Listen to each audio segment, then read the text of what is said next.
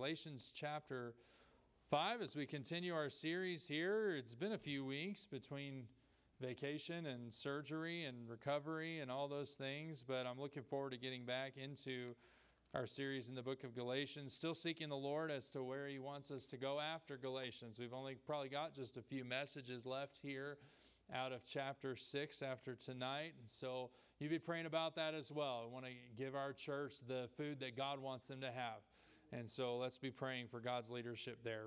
Once you've found your place in Galatians 5, if you'll stand in honor of God's word, we'll read our text together. Just because it's been a few weeks and we're kind of in the middle of a flow of thought, I do want to go back and just read here at the beginning in verse 13, and we'll read through the end of the chapter. We're just going to cover verses 24 through 26 tonight, but for flow of thought, let's start in verse number 13. The Apostle Paul has told them already here in chapter 5, verse 1, to stand fast, therefore, in the liberty wherewith Christ hath made us free, and be not entangled again with the yoke of bondage. And so we come to verse 13, and he says, for brethren, ye have been called unto liberty. Only use not liberty for an occasion to the flesh, but by love serve one another. For all the law is fulfilled in one word, even this, thou shalt love thy neighbor as thyself. But if ye bite and devour one another, take heed that ye be not consumed one of another. That kind of lets us in that while they're dealing with these doctrinal issues, that it's creating some havoc in the church, some division, some fussings, and some fightings are going on. And so now he's kind of telling them what the remedy for that is. Don't bite one another. In love, serve one another. And so he says this in verse 16, this I say then, walk in the Spirit, and ye shall not fulfill the lust of the flesh. And so this division, these lashings out, these bitings, this devouring one another, this consuming one another, this is coming from the flesh. And so we need to know how to not allow the flesh to operate in our lives. And so he says in verse 17, for the flesh lusteth against the Spirit, and the Spirit against the flesh, and these are contrary the one to the other, so that ye cannot do the things that ye would. But if ye be led of the Spirit, ye are not under the law. Now the works of the flesh are manifest, which are these: adultery, fornication, uncleanness, lasciviousness, idolatry, witchcraft, hatred, variance, emulations, wrath, strife, seditions, heresies, envyings, murders, drunkenness, revelings, and such like, of the which I tell you before, as I have also told you in time past, that they which do such things shall not inherit the kingdom of God. In other words, if the works of the flesh are being manifest in your life, you're living as though you don't even have Jesus Christ. You're living as though you don't belong to the kingdom of God. Verse 22, but the fruit of the Spirit is love, joy, peace, long-suffering, gentleness, goodness, faith, meekness, temperance. Against such there is no law. Now here's our text for tonight. And they that are Christ's have crucified the flesh with the affections and lusts. If we live in the Spirit, let us also walk in the Spirit. Let us not be desirous of vain glory, provoking one another, envying one another.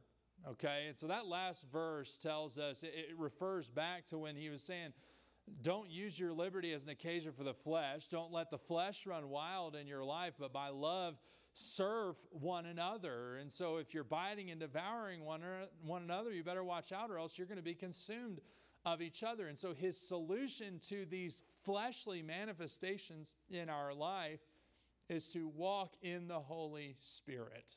And so that's the overarching discussion here. The thought that we're going to look at tonight is this: living out who you are in Christ. And so may God bless his word. You can be seated, and we'll consider that tonight. I'm going to ask Noah to come up and help me out to get our message started tonight. Noah is going into his fourth year at Heartland Baptist Bible College. He's going to be a senior, so he's finished 3 years. But I want you to imagine with me instead that Noah is a college football player. It's a little bit hard to imagine right now, but let's say he's a wide receiver and he plays not at Heartland Baptist Bible College, but he plays at the University of Oklahoma, Big 12, soon to be SEC school. So big time football. You need to hit the weight room. You look a little bit like a freshman right now. But he's an Oklahoma Sooner, born and bred. Let's just say he grew up in Norman, just south of Oklahoma City, where OU is, and that's his team. He's had the posters on his wall since he was a kid. I don't think Noah even has a college team, but so we're really using our imagination here. But he grew up and he just loved OU. And then in high school, he finally got the scholarship offer to go to OU. And so he's gone there and he's spent 3 years playing wide receiver at OU. But he finishes his third year and he begins to think through what he wants to do with the future of his life, because first of all, he's not incredibly athletic. Maybe he's had a decent career, caught some passes, maybe even a few touchdowns, but he's not going to the NFL. And so he's decided, you know, maybe I want to take a different track here for my last year, but OU doesn't have those classes, and so I think I'm going to transfer. And so he decides he's going to transfer to Oklahoma State. And so he's going to take off the crimson and cream and he's going to put on the black and orange. And so it's just a choice that he's made. They had the program. It was nearby. He wanted to stay near home. So he decided to put it on. And it looks a lot better on him than the crimson and cream does, just like it does on just about anybody else. And so now he's a cowboy. He has changed teams. Now he does things the cowboy way. His coach has a mullet now, and it's really cool. And so anyhow, so he's immersed in the cowboy culture, and he's completely changed teams. Everything's different. He looks a little different than he would as a Sooner. And so that's what he's done. Well, he goes through the season. He's enjoyed his season, and then he comes down to the last week in November, and it's rivalry week, and it's time to go back to Norman and to play against the old team. Now, because this was his team all growing up and where he just spent the last 3 years of his college career, he's looking at it, and there's some conflicted emotions here. He knows he's part of a new team. He knows he's a cowboy, but he still has that crimson and cream blood kind of coursing through his veins. But you know what he's not going to do? He's not going to walk into that stadium and put on his crimson hat with the cream OU letters on it. No, he belongs to a different team now. So he has different colors. He's not going to go back to the old colors, but there's something about that school that's got the old pole on his life. There's something about it that's got some childhood memories. Some things, some memories from there that had some pleasure in his life. And so he's got this issue that he's wrestling with deep down inside. Well, before you got saved, you were wearing the crimson and cream. There was a way you did things in life. There were certain sins that you partook in that you had no problem with. You took pleasure in those. You enjoyed them. And so you lived your life that way, and it looked completely different than you do now. When you got saved, you changed teams. You were given a whole new team. You were given a whole new life. Everything looked different for you. Your life looked different. Your dress looked different. Your smile looked different. Everything in your life was changed when Jesus Christ saved your soul. But if you're honest, there's something about that old life that still has some appeal. There's something about that old team that seemingly continues to draw you back to it, and you just can't seem to get out of it. It's a struggle. There's something about it that there have been times maybe that you've tried on the old colors. Maybe times that you've dabbled with the old look and you've struggled to let go of your past identity and to embrace who you now truly are in Jesus Christ. There are times you've still struggled with the flesh. There are times that you've still struggled with anger, with bitterness, with resentment toward people and jealousy. Maybe you've still struggled with gossip or with selfishness or greed. Those might still be a part of your life. Maybe you've still struggled with lust, with porn or with sexual indulgences. You've struggled with cussing and using God's name in vain. That's something that was such a part of your old life that when you got saved, it was the hardest thing for you to let go of, and maybe you still struggle. It might be drinking, it might be smoking, but that although you have changed teams and although you're wearing a different jersey, there's still things about that old life and that old flesh that have a pull on you. They might even have a grip on you. Well, you may even be of this position. I want to do right, but I just can't seem to get victory. Thank you. You can go sit down. Paul, through the Holy Ghost, has done a wonderful job in this book explaining that righteousness, holiness, this new life, does not come by policy. It doesn't come by rules and regulation and law, but rather it comes through the death of Jesus Christ and the gift of the Holy Spirit that is received by faith. What we've seen as we've gone through chapter 5 here is that the way to live righteous in the liberty that Christ has given you is to walk in the Spirit. That if you'll walk in the Spirit, you will not fulfill the lust of flesh, and that your spirit and your flesh war against one another so that you can't do the things that you would. The spirit combats your flesh so you don't do the deeds of the flesh, but your flesh combats your spirit so you don't do the wishes of the Holy Spirit. And so you've got this war that rages within you. We've seen this, that you shouldn't live after the works of the flesh. Because if you live after the flesh, you end up living for what you've been liberated from. That's what happens when you live after the flesh. We've seen that rather than living after the flesh, that you should live after the Spirit. And the reason that you should live after the Spirit is because the Spirit of God can produce fruit in your life that the flesh never can. And so what we've seen here is that it's clearly better that as a believer, you live after the Spirit and not after the flesh. That's very easy to say, but much more difficult to do.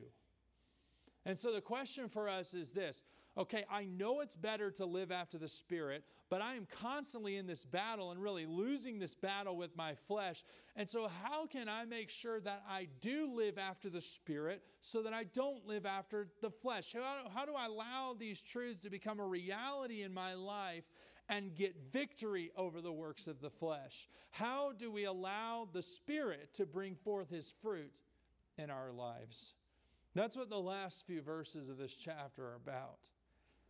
Paul says that those who belong to Christ have crucified their flesh. It says there in verse number 24, and they that are Christ's have crucified the flesh with the affections and lusts.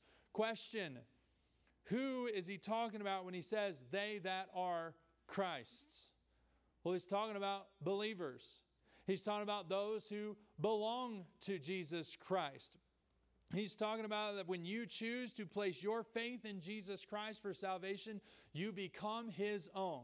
You become a child of God. You become the crown prize of His inheritance, that possession that Jesus, that took Him all the way to the cross because He saw that He would redeem sinners unto Himself and reconcile them back to God. You, as a believer, are Christ's prized possession. You belong to Him. And that is a transaction that can only take place by complete faith in Jesus Christ, by faith in Jesus alone, by grace alone, through faith alone. When you made that decision to trust Christ as your Savior, there was a fundamental change that took place in your life. First of all, what happened is your sin was nailed to the cross with Jesus Christ, to where you no longer have to face the guilt and the shame of your sin. You no longer come before God in a condemned state, but rather you are free from all condemnation. Your sin is forgiven. It's removed from you as far as the east is from the west. It's cast into the deepest part of the ocean, never to be remembered by God again. Your sin has been done away in Jesus Christ. Number two, when that happened, Jesus' perfect righteousness was freely given to you through his death on the cross. Now you no longer have to stand before God in your unrighteousness, but you stand before God in his righteousness. That's a fundamental change in your life. But there's something else that took place in your life, and that is this, that when you trusted Christ as your Savior, not only was your sin nailed to the cross, not only was his righteousness given to you in exchange for your sin, but your fleshly sinful nature was also nailed to that cross. It was executed. That's what a crucifixion would mean in the eyes of first century believers, is that that flesh was executed, that it died right there with Jesus. The truth of the matter is this, that before you trusted Christ as your Savior, you were dominated, owned, and ruled by your sinful flesh. Amen. That whatever your flesh wanted to do, it's just what you did. If you indulged in food, you indulged in food. If you indulged in porn, you indulged in porn. If you wanted to go on vacation, you go on vacation and you blow all your money gambling. It's whatever your flesh wanted to do is what you ended up doing ultimately. You were bound to your flesh. You were incapable of living righteous before God. Your response to everything was fundamentally sinful, selfish, and fleshly. That's what happens when you're in your sin. When that fleshly nature is the only thing at work in your life. But when Jesus saved you, he nailed your flesh to that cross. He liberated you from the dominion of your flesh. And he empowered you to respond to the Holy Spirit. He made that change in your life. Paul says that they that are Christ's have crucified the flesh with the affections and lusts. This word translated have crucified is written in the aorist tense, which means that it was an event that took place at one particular time in history, but it has ongoing effects today. Think of the Declaration of Independence was signed on July 4, 1776. That was a one-time event in United States history, and yet it has ongoing effects for us today. We are still free. We are still independent. We are still not bound by another country. We still have the Bill of Rights and the liberties that we have. And so it was a one-time transaction with ongoing effects. That's what this means when it says, they that are Christ's have crucified the flesh. Now, there's a little bit that might appear confusing here. This is written in the active voice, which means that the subject had a function in this action. And so when you read it at face value, what it looks like is this, that I as a believer have a responsibility to nail my flesh to the cross. It almost seems to communicate that it's a work that we do, but that doesn't fit this context, because what he has said is whenever there's a work that you do, you mess it up because your flesh gets in charge. And so what does it mean here? Does it mean that I have to crucify my flesh? Well, it's important to see that he says, they that are Christ's have crucified their flesh. So how is the flesh crucified? By your choice to trust in Jesus. By you placing your faith in Jesus Christ, it was actually Jesus who crucified your flesh to the cross, because if you go back to Galatians chapter 2, Paul says, I am crucified with Christ. That crucified is passive, which means that he was crucified with Jesus by Jesus. And it's kind of the same thing, that it was your faith in Christ allowed Christ to crucify your flesh. That was a one-time event in your life that continues to have an ongoing effect today. And so when Jesus nailed your flesh to his cross at salvation, here's what he did. He freed you from its stranglehold on your life. He freed you from its binding power that you had. Yes, the flesh is still present. Anybody else recognize that? Every single day we've got to battle the flesh, because our flesh, just like these works of the flesh, it wants to get angry. It wants to get bitter. It wants to get ambitious. It wants to trample all over people. It wants to go off at people. It wants to lust. Yes, our flesh is still absolutely present with us, but unlike your condition before you were saved, because of Christ, you now have responsibility. The ability to respond to your flesh rather than reacting to your flesh. Reaction is when you're driving down the highway and somebody right in front of you slams on your brake and you slam on your brakes and you come over to the other side. That's reaction. It's self-preservation. It's whatever I've got to do here to end up with my life. That's what your flesh does. It reacts. You react to your flesh when you don't have Christ. You just do whatever the flesh wants to do.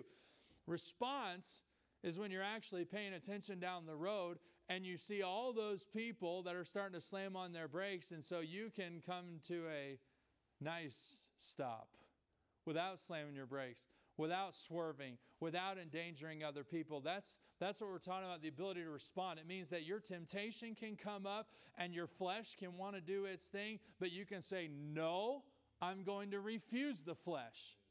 That's not something that you can produce on your own. That's something Jesus had to produce, and He did when He nailed your flesh to the cross with His body. That's what He did. He gave you the ability to respond, the freedom to choose right instead of wrong. And so now those sinful affections and lusts and lustful desires, as he says here, they don't have to be acted upon because they were crucified right along with your flesh. You don't have to live under the dominion of your flesh anymore. This means that you have the freedom to choose what is right over what is wrong. You have that freedom now. You have the freedom not to blow up at someone. You have the freedom not to look at pornography. You have the freedom to not to gamble, not to drink, not to smoke. You have the freedom not to get jealous, not to get bitter, not to hold a grudge against somebody who's done you wrong. You have the freedom not to eat a whole bag of potato chips. You have the freedom not to eat 3 pieces of cake. You have the freedom now not to eat 3 bowls of chips and salsa at the Mexican restaurant. No, you can restrain what your flesh does. The inability to stop eating is just another sign that the flesh is in control. That I'm going to do whatever my flesh hungers after right now. But what Paul is telling us is that if you belong to Christ, that flesh has been crucified, which means this: you don't have to do anything that your flesh tells you to do anymore. You've been freed. You have the freedom not to hit the snooze button and to get up and to spend some time with God. You've got that freedom. See, before you were saved, you were bound to the lusts and the affections of your flesh. But in Christ, they that are Christ's, that is no longer the case. You're free. That's what Paul's communicating here. He's showing them in verse 24 their freedom from the flesh through the death of Christ. Now, in verse 25, he shows them the freedom they now have to walk in the Spirit. It says in verse 25, if we live in the Spirit, let us also walk in the Spirit. And so what he's saying here is that those who live in the Spirit have a responsibility to walk in the Spirit. This actually is pretty parallel to verse 24 in this. He starts with who you are, and then he gives a responsibility with who you are. In verse 24, you are Christ's. Your flesh is crucified. Therefore, you are free, able to respond right. And then in verse 25, he says, you have life in the Spirit. You now live in the Spirit. That's who you are. And so now you have a responsibility to walk in the Spirit. You can now live after the Holy Spirit. And so that's what he gives us in verse 25, that what happens is that prior to salvation, you were living in the flesh. You were dead to the Spirit. And so when you were dead to the Spirit, you did whatever the flesh wanted to do. But what he's saying is when you trusted Jesus as your Savior, the Spirit of God moved into your life, and He regenerated that spirit that was dead in trespasses and sins, and He quickened it, and He made it alive so that now you can respond positively to the working of the Holy Spirit. He gave you a whole new life, one that is no longer alive to the flesh and dead to the Spirit, but now one that is dead to the flesh and alive to the Spirit. That's the life that you have been given. And with this new life comes this responsibility to walk in the Spirit. We've talked about that before. Basic meaning means to keep in step with the Holy Spirit. The idea is if I had one of my kids up here and I was playing follow the leader, you know, they're following me behind, and everywhere I go, they're supposed to go. And no matter how fast I go or how slow I go, you know, they're supposed to follow me, to stay in step with me. And so the idea here of walking in the Spirit is wherever the Spirit goes, I go. Whatever the Spirit says, I say. Whatever the Spirit says, I do. If the Spirit says speak, I speak. If the Spirit says be quiet, I'm quiet. If the Spirit says walk away, I walk away. If the Spirit says get involved, I get involved. It's the idea of going wherever the Spirit goes, following His leadership, keeping your life in step with Him. That means that in every situation of your life, the Spirit is going to speak. And if you have the ears to hear, you need to have the ability to respond. And He's saying, Christ has given you that ability to respond. And so in this specific context in which Paul is applying this, if you follow along here, it's like he's saying this. You need to, he's saying, don't live after the flesh. You need to live after the Spirit. And he's saying, so if we're going to do that, then let's remember who we are. We are free in Christ. Let's remember who we are. We are able to respond to the Holy Spirit. And so let's walk in the Spirit. Let's keep that flesh crucified. Let's walk in the Holy Spirit. And then he says this, which means, verse 26, let us not be desirous of vainglory, provoking one another, envying one another. These are the lusts of the flesh. These are the works of the flesh. And they're being manifested in your church right now because of this doctrinal division, and maybe because of the schisms between Jews and Gentiles that are developed as a result of this. Now there's this biting, there's this devouring, there's this consuming, this provoking one another, challenging each other to a competition is literally what that means. And so you got all these problems in the church, and he's saying these are the works of the flesh, and they have no place among God's people. Don't live after the flesh, live after the Spirit. And the way that you do that is to remember, I am crucified with Christ, and I am able to walk in the Spirit. I live in the Spirit. Well, what he's saying is we've been freed from the flesh to live in the Spirit. So how about we just live like it? Live like it's true.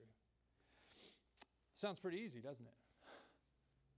Well, it's far easier said than done, because we still have this flesh that is raging against our spirit, and it wants its way, and we battle it every single day of our lives.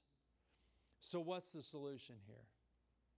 We can clearly see that God's plan is not for us to walk after the flesh, that His plan is for us to walk after the Spirit. But it's so much easier said than done. So how in the world do we walk in the Spirit rather than the flesh? Well, the determining factor between living after the Spirit and living after the flesh is ultimately your identity, who you are. Specifically in Christ. What do you mean by that? Well, if you follow the apostle's logic here, what he's saying is this, that if you belong to Christ, then your flesh has been crucified. Truth number one. Truth number two, if you are living in the Spirit, then you are able to walk in the Spirit. And so what Paul is doing is he's pointing them to who they are in Christ, to their true identity in Christ. I am crucified. I am freed from the dominion of my flesh, and I am freed to live in the Spirit. That is who I am. That identity was their true identity. And it wasn't an identity that they could come up with on their own. It was an identity that was given to them by God. It was God who said, by your faith in Christ, I declare you righteous. By your faith in Christ, your flesh is crucified with Christ. By your faith in Christ, I am giving you the Holy Spirit to be able to combat your flesh so that you can live righteously before me today.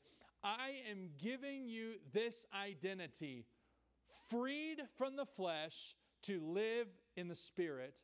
And that is an identity that doesn't change with their temptation. It doesn't change with their circumstances. It doesn't change with their background or their upbringing. No, that eternal identity is as eternal as God Himself who gave it to them. It can never change. This identity in Christ is permanent. And this identity ought to shape the life of every believer. But unfortunately, we all know it doesn't. Noah and I have been studying this book this summer called Atomic Habits. And it's not a spiritual book. It doesn't have any scriptural references or anything like that. It's about making small changes to your life, written by a man by the name of James Clear, who's become somewhat of an expert on building good habits and breaking bad habits. And so we've been going through this book, and he talks about the science of how habits are formed in our lives, how our brains are wired to react. But you know what's interesting is as you read through secular books, any book that has something about like unlocking the secret to this, what you find as you read it from a Christian perspective is the principles they're communicating are very clearly principles of Scripture. They don't acknowledge them as that. They may not even be aware of that. But what that shows is anything that's true really belongs to God. So we're reading through this, and we came to chapter 2 a couple of weeks ago, and it's entitled this, How Habits Shape Your Identity and Vice Versa, How Your Identity Shapes Your Habits. And so he makes this statement, behind every system of actions is a system of beliefs. That behind everything you do is ultimately something that you believe inside, okay? If I'm thirsty, if I drink this water, it's because I believe this water is going to satisfy my thirst. It's a very simple way to look at it. And so it's my beliefs that shape my actions. He goes on to say this, that behind every, or I messed that up. It's hard to change your habits if you never change the underlying beliefs that lead to your past behavior.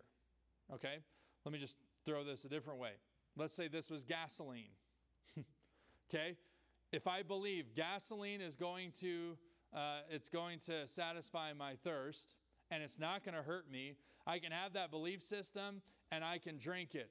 But it's going to be disastrous for my body. It's not going to quench my thirst. It's going to create a lot of problems for me. Okay. And so if this is crazy. I actually saw this. Maybe it was at work. They showed me a video of this person who was addicted to gasoline. See, you thought I was just messing around. This person drinks about 4 gallons of gasoline a day. Unbelievable. And so they took her in, and she didn't believe it was bad for her because she wasn't feeling sick or anything. She just loved the taste, loved the smell. And so she drank this much gasoline every day. Well, when they take her to the doctor and the doctor tells her, shows her the ultrasounds, shows her the x-rays, shows her the damage this is doing to her body, it changed her belief system.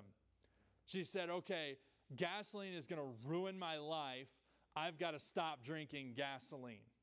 That's a very extreme, disgusting example. But what it shows you is this, that if you're going to change some horrible habits in your life, there's a belief system behind it that are formulating those decisions, that are causing them.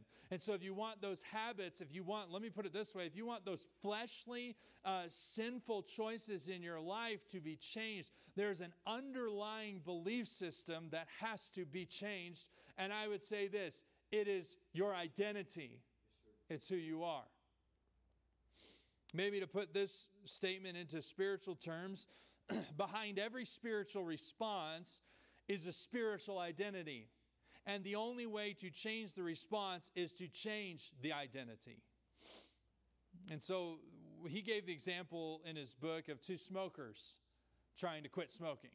Okay, so you've got one guy on the one hand that he's a smoker trying to quit. Somebody comes, offers him a cigarette, and he says, "No thanks, I'm trying to quit." But he struggles. He has trouble really getting over it. He may give in on occasion, or he may just give up altogether. The problem here was that he was essentially saying this: I'm a smoker who's trying to quit. That was his identity. You have another guy on the other hand who he's offered a cigarette and he says, "No thanks, I'm not a smoker." Subtle but strong difference there. What he's declaring is this: I am no longer a smoker. That's not who I am. That's not part of my life. And so that cigarette is not attractive to me. I don't want to put it in my mouth. I don't want that smoke in my lungs. I want nothing to do with it. Why? Because I'm not a smoker. Okay? And so you see the difference there, that the identity changes your choice and ultimately gives victory. It's the identity change that leads to the life change. While that's a secular take on it, the truth is, that's really what Paul is teaching us here. That you need to live after the Holy Spirit. But far more often, we live after the flesh. How can I get this flipped around? How can I go from living after the flesh to living after the Holy Spirit? How can I walk in the Spirit? Something needs to change in my life, and what he chooses to deal with under the inspiration of the Holy Spirit is the identity of the believer. He says, those who are Christ's, those who belong to him, this is who you are. Your flesh is crucified and you're free. Those who live in the Spirit, again, another identity. Those who live in the Spirit have died to their flesh, and thus they can walk in the Spirit. They can respond in the Spirit. And so he takes the time to deal with the identity. And so what he's teaching here is that you can live after the Spirit rather than the flesh by returning to your true identity in Jesus Christ. When Christians struggle with the works of the flesh, they'll often make statements that reveal a false or mistaken identity. You'll hear that. Let me give you some examples here. Those who struggle with anger might say something like this: "Well, anger runs in my family. I'm an angry person. My brothers are angry people. My dad's an angry man. My grandpa's an angry man. I mean, it's just kind of in our family." Or you might hear something like this: I'm just angry. It's just my personality. And so you have that when it comes to anger. Then somebody who struggles with cussing will usually say something like this: "Well, it's just always been a part of my life." Or, "It's constantly in my work environment. It's all I hear all day. The music that they play, the way that they talk. I mean, I hear it all the time." Or maybe it's just part of living of the culture. And so they'll give those reasons. Someone who struggles with gluttony might say, "I'm from the South. It's just how we eat. Everything fried, lots of butter, lots of desserts and all that stuff. I mean, it's just how I eat. And so it's how my family ate. I mean, I come from an obese family. Like my dad was fat. My mom was fat. Their parents were fat. My brothers and sisters were fat. We all just are that way." They might say it that way. Whenever you have a conversation with someone who struggles with pornography, they'll often say something like this: "Well, every guy deals with it." That's an identity.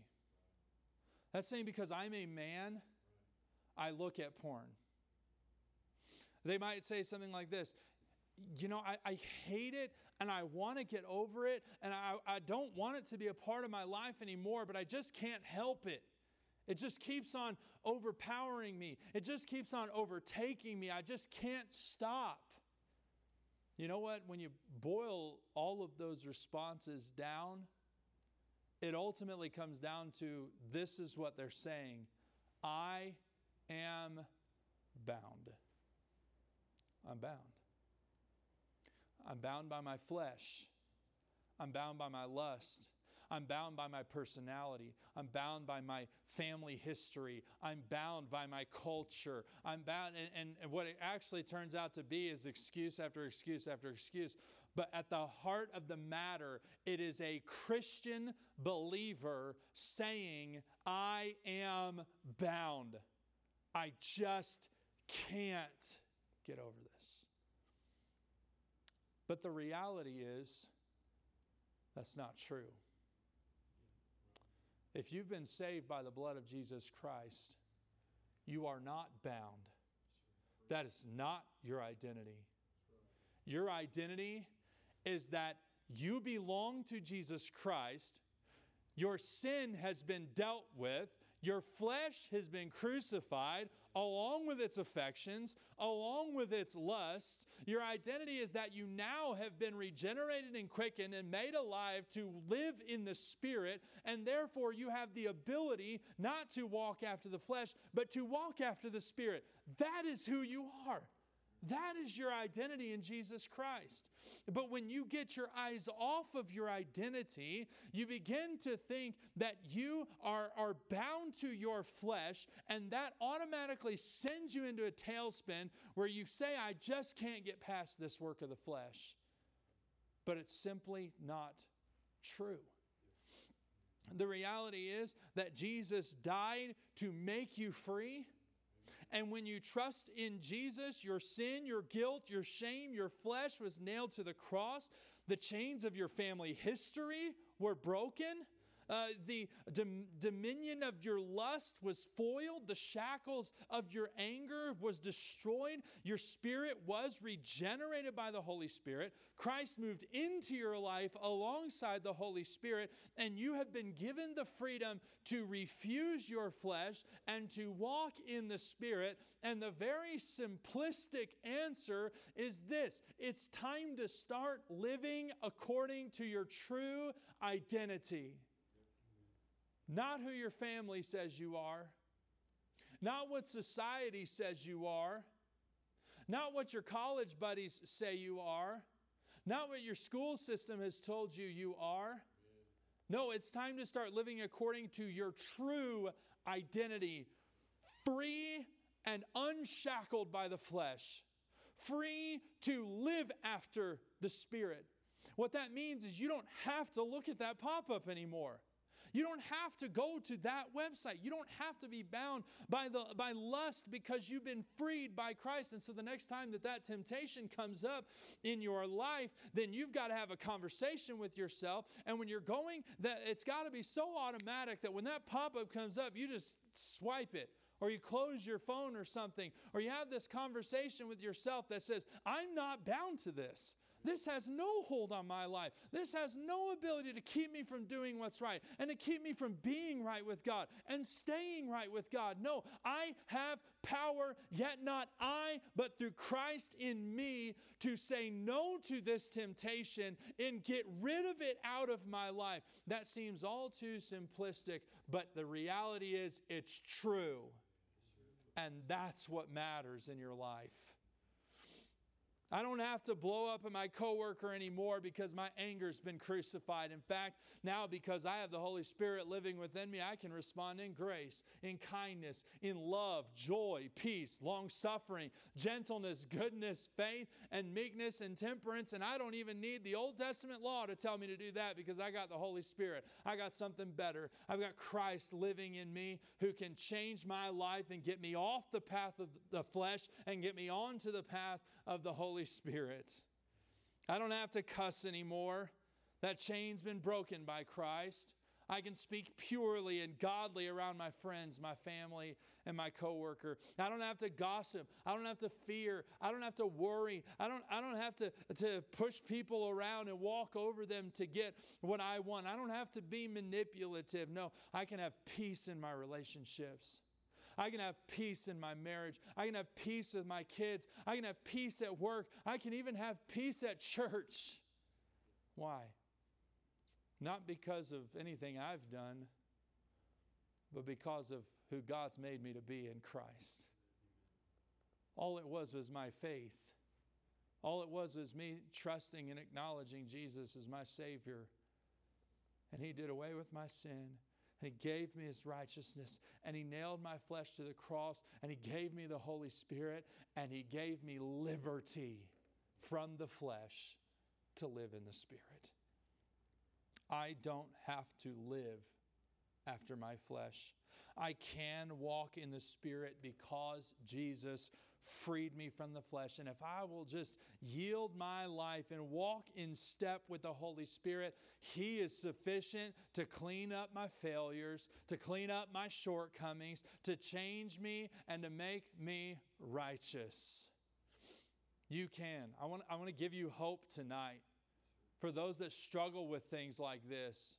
For those who are bound by anger, for those who are bound by lust, for those who are of this mindset that I just can't get over this, I want to give you hope that that's not true. Sure. That Jesus died to make you free, and that is true, and that is your identity, and that is an identity that can't be changed by your upbringing, and it can't be changed by your culture, and it can't be changed by your particular temptation, because it's an identity that was given to you by an eternal God, and that identity stands forever. Amen. You don't have to be bound. Amen. You can be free. But this identity only comes by faith in Jesus Christ. If you've never trusted Christ as your Savior, or if you would look at your life and continuously see yourself as bound with nothing fighting against your flesh, then you ought to grapple with this. Am I Christ's? Do I truly belong to Him? Do I have Him indwelling me? Is His Spirit warring against my flesh? Is He helping me walk in the Spirit? You got to grapple with that. Am I living in the Spirit, or am I still dead in my trespasses and sins and bound to my flesh? If you're not saved, that is your identity. But the good news is that identity can change right here, right now, through faith in Christ. Why? Because He did all the work on your behalf. And there's nothing left for you to do. The call of Christ in the Scripture for us tonight is to live out who you truly are in Christ. Don't give yourself excuses. Don't let yourself believe a false narrative. Rather, when you're struggling with your flesh, when you're in a state of giving in to temptation, or when you're in a moment of potentially giving in to temptation, and you've got that war going on in your life, what you need to do is return to your true identity. In the book of Romans, Paul puts it this way: know it to be true, reckon it to be true, and yield. Amen. You know who you are in Christ. Free. No longer bound. But what you've got to do is account that to be true in the moment of temptation. And then when the Spirit says, you know what? You don't have to live that way. You can live this way. Then you yield your life to the Holy Spirit's control. And He does what He promised to do. And that is to make you righteous. Live out who you really are. Father, we thank You for this